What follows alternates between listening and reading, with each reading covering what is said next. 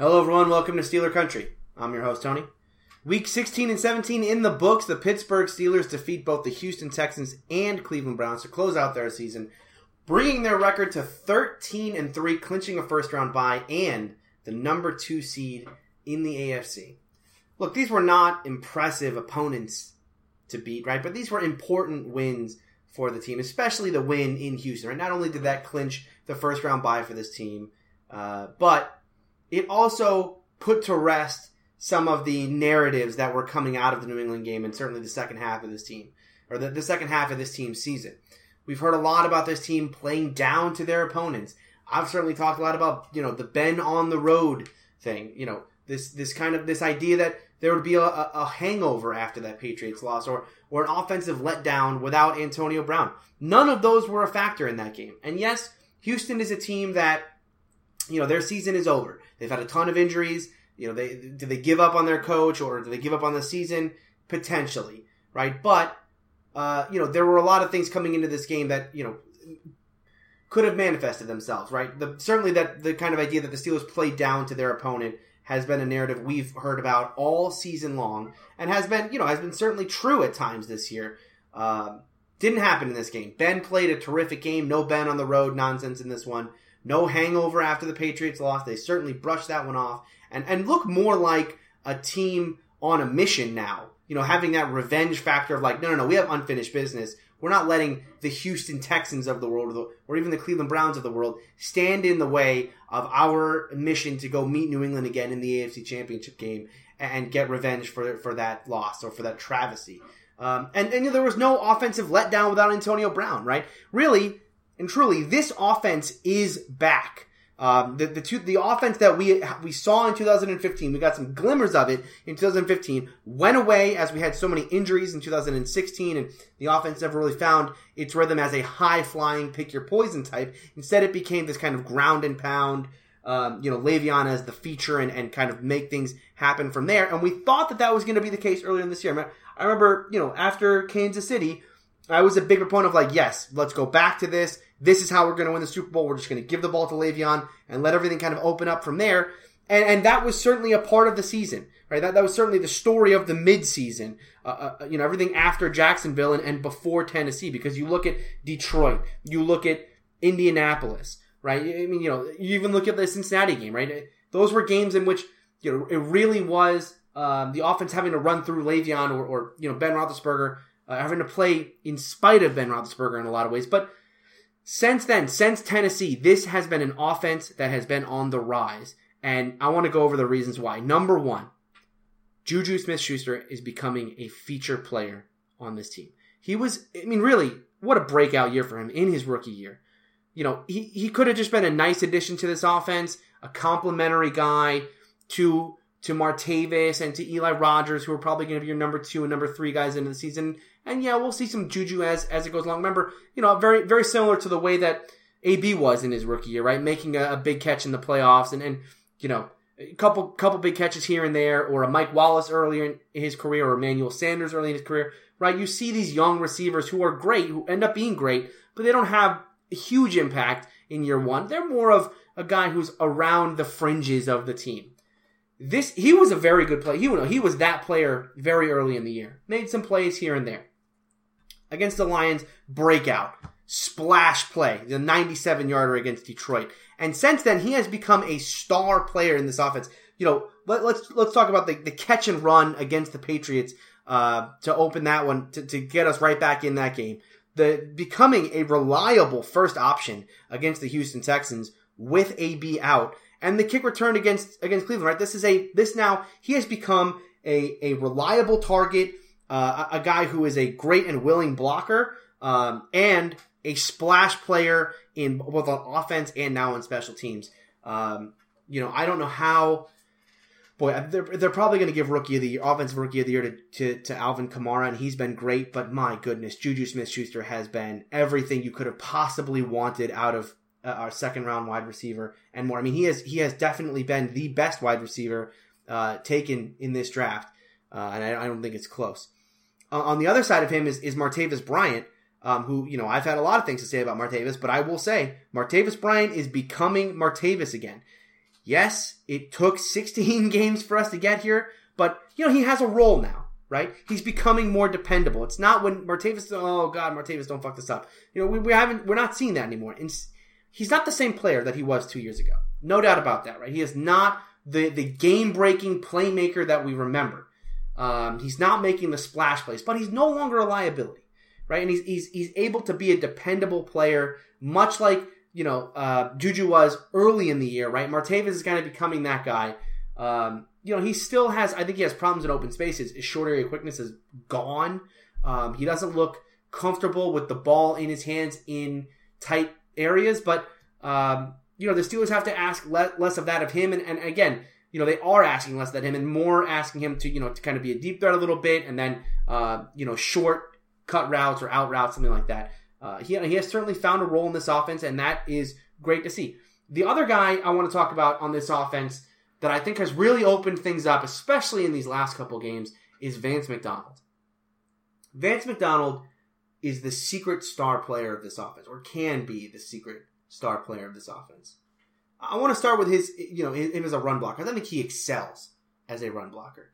No doubt about that. Le'Veon Bell is so much better when he, when when Vance McDonald is on the field and blocking for him. Uh, you look at Le'Veon's uh, yards per carry with with Vance McDonald on the field and without, and it's terrific. It's terrific. You know, and to have that right, this is this goes back to like the Heath Miller type thing. Heath Miller was also a very good blocker, uh, but also a very sure catcher. And with with Vance McDonald out there, you know, this this offense is just so much more efficient when we have a go-to tight end. You can look at what Ladarius Green did last year when he was out there against the Cowboys and the Giants. Um, you can see Baltimore this year when Jesse James got going, right? I mean, there have been games where Jesse James gets going and it just all of a sudden the offense feels a lot easier. And, you know, Ben loves to go to the tight end. He loves to go to the running back out of the backfield, right? And when you have a Le'Veon Bell and you have a Vance McDonald in those positions, guys who are already playmakers, you know, it's it's a difference maker. And I think Vance McDonald will be a difference maker in the playoffs if he can stay healthy. I mean, he hasn't stayed healthy for a large part of this year, which is why we haven't seen a lot of him. So it's a big if, but my goodness, when he's out there, the offense is different. Uh, you know, and we it goes from being a oh, are we going to give the ball to AB? Or let's go to AB. Let's go to to Juju. It just the easy. It just gets so much easier when when he's out there. We just get easy ten yard plays, fifteen yard plays to Vance McDonald. Again, he takes over the middle of the field um, and, and kind of sucks in uh, whether it's linebackers or safeties or you know they have, again the defenses all of a sudden have to think about you know covering the tight end of the backfield when you're already trying to double team AB and and make sure Martavis doesn't beat you deep and get the running back out of the backfield and you know again it's it's another wrinkle in this offense and having a playmaker there you know again I think it's a difference maker in the playoffs, no doubt about it. And then Stevan Ridley, look, he had a solid performance against the Browns. Coming in for James Conner, who's hurt now with an MCL injury. Um, you know, again, not a flashy performance for Stevan Ridley. Not, not a flashy player, really. But he'll be a good spell back for Le'Veon, a, a position that we certainly need, right? We've talked about this. You know, Le'Veon, first of all, the injury concerns. Um, you know, he's been very solid this year as far as that goes. And then, you know, we're going to need a guy to come in every once in a while. And I thought Ridley, I think Ridley has done uh, did well against Cleveland. I think he's good out of the backfield. He was a, certainly a solid runner. Um, you know, with the offensive line that we have, you, you know, he doesn't. Uh, it's not not like the patient type like like Le'Veon. Uh, more of a guy who wants to hit the hole and go.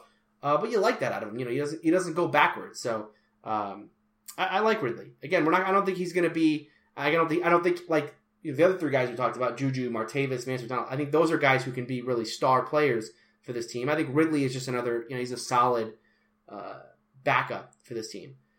But, you know, in an offense where we want, we aspire to score 30 points a game and we aspire to be this pick your poison type of offense, right?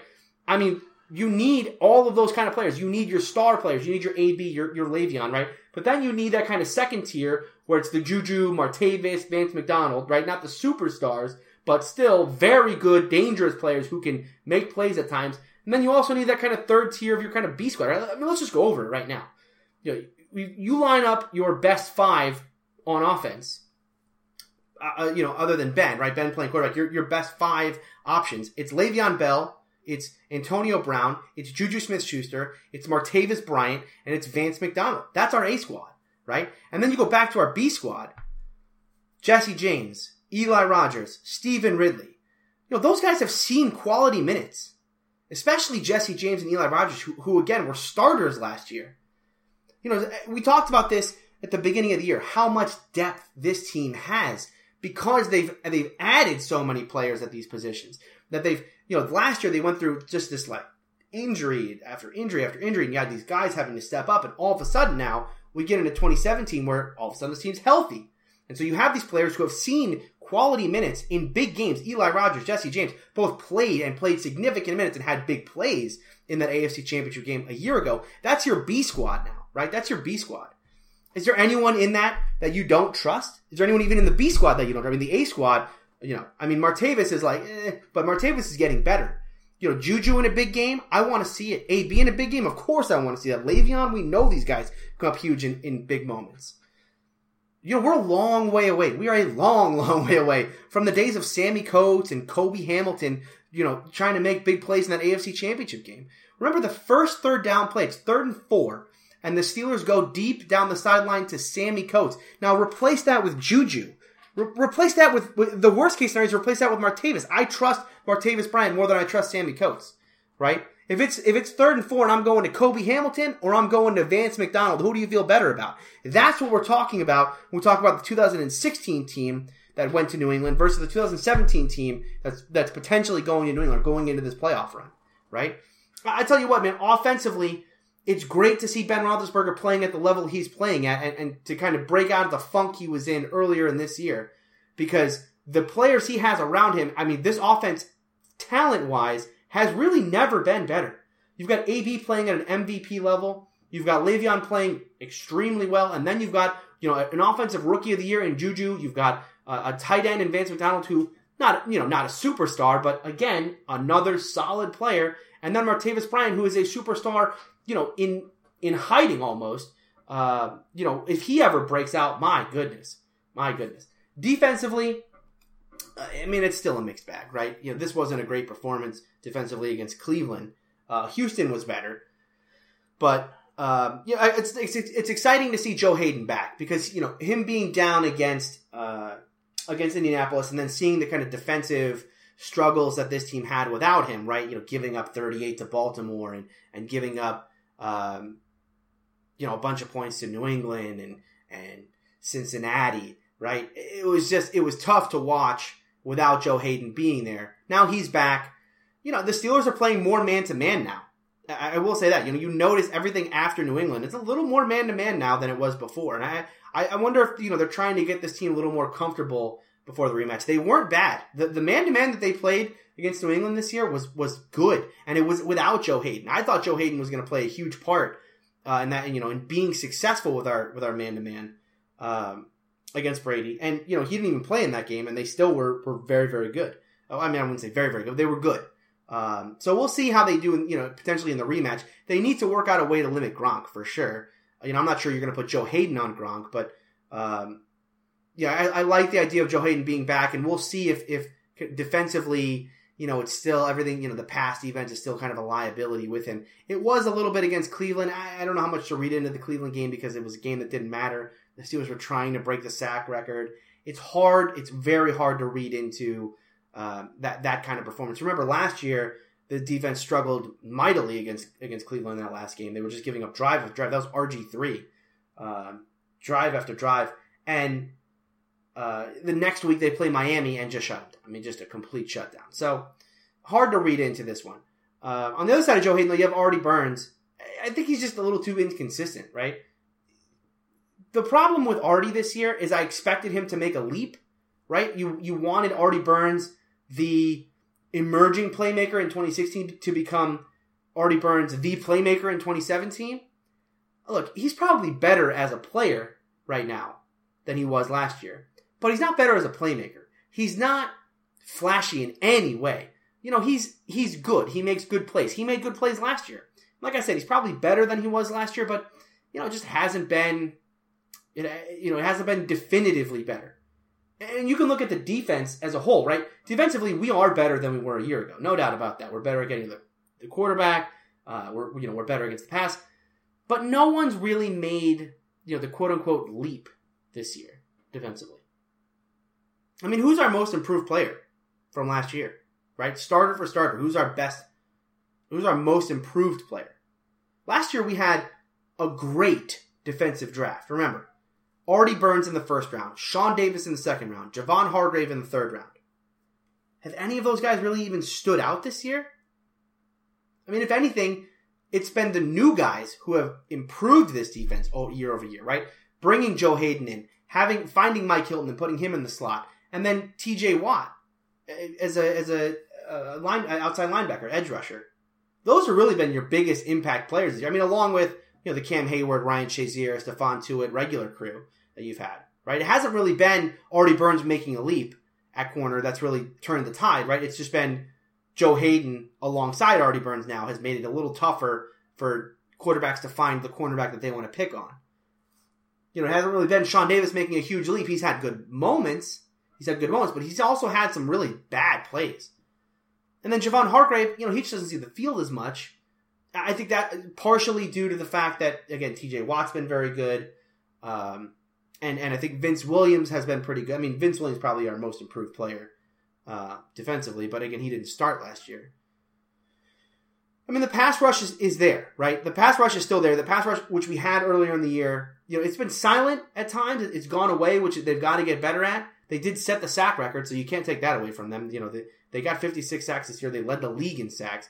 But there is a difference between getting those sacks and getting consistent pressure. And the problem for this team at times has been that they don't get consistent pressure, uh, especially when they just rush four. You know, guys like Bud Dupree have just completely gone silent. The B crew of, of Arthur Moats and Chickillo was better earlier in the year than it is now. Chickillo had some great performances early in the year, but now, you know, kind of gone away. Uh, you know, no James Harrison. We'll talk about that next week when we get Mike and Joe on. But you know, no James Harrison anymore. So you're really going to rely on T.J. Watt and Bud Dupree. You know, uh, again, your best pass rusher this year was Cam Hayward. Not not a bad thing, right? An interior pass rusher is not a bad thing, especially when your nemesis, the team you need to beat the most, is Tom Brady and the New England Patriots, and they are most susceptible to uh, to interior rushers. So you know, I'm not going to be, uh, you know, I'm not I'm not sad about the fact that Cam Hayward's our best pass rusher, but uh, you'd like to see someone like a Bud Dupree stick out a little more. The run defense has to get better. Absolutely has to get better. Not having Shazier, I mean, yes, it hurts, but it's not all Ryan Shazier because this was this was evident before then, right? The things we're start we're we're seeing against the run are, are the same kinds of things we saw against you know whether it was uh, Chicago early in the year or um, you know then, again then uh, Jacksonville had a, they had a drive in that game where you know they just kind of ran right through us. Right, you have to be able to defend the run in the playoffs. And Sean Spence is getting better in Shazier's spot, but still a liability. And it's not all on that position. Sean Davis, Vince Williams, the entire defensive line, right? These guys have to step up. They have to be better against the run. Absolutely, 100% has to be better against the run. If we're giving up five, six yards of carry in the playoffs, like we did against Houston, eh, it's going to be a problem. Now, I mean, Tomlin you know, said, look, that some of that was game planning of not wanting them to beat us through the air. That's where they could really do some damage. Um, okay, fine. I will potentially accept that, you know, but uh, run defense has been a problem too many times this year for me to just buy into the fact that, oh, yeah, we, we wanted them to run. Uh, okay, maybe, maybe, but you got to be better anyway. Overall, though, look, it, it's you got to be excited about this team going into playoffs. You you have to be excited about a team that is thirteen and three they swept the AFC North.